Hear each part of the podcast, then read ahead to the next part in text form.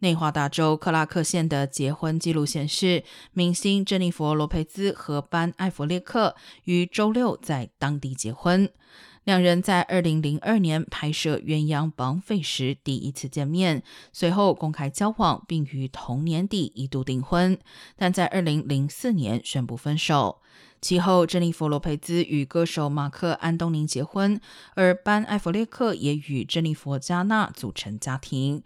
直到2021年，两人都结束了当时的关系，并且重归于好。今年四月八号时，珍妮佛宣布她和班·艾弗列克再次订婚。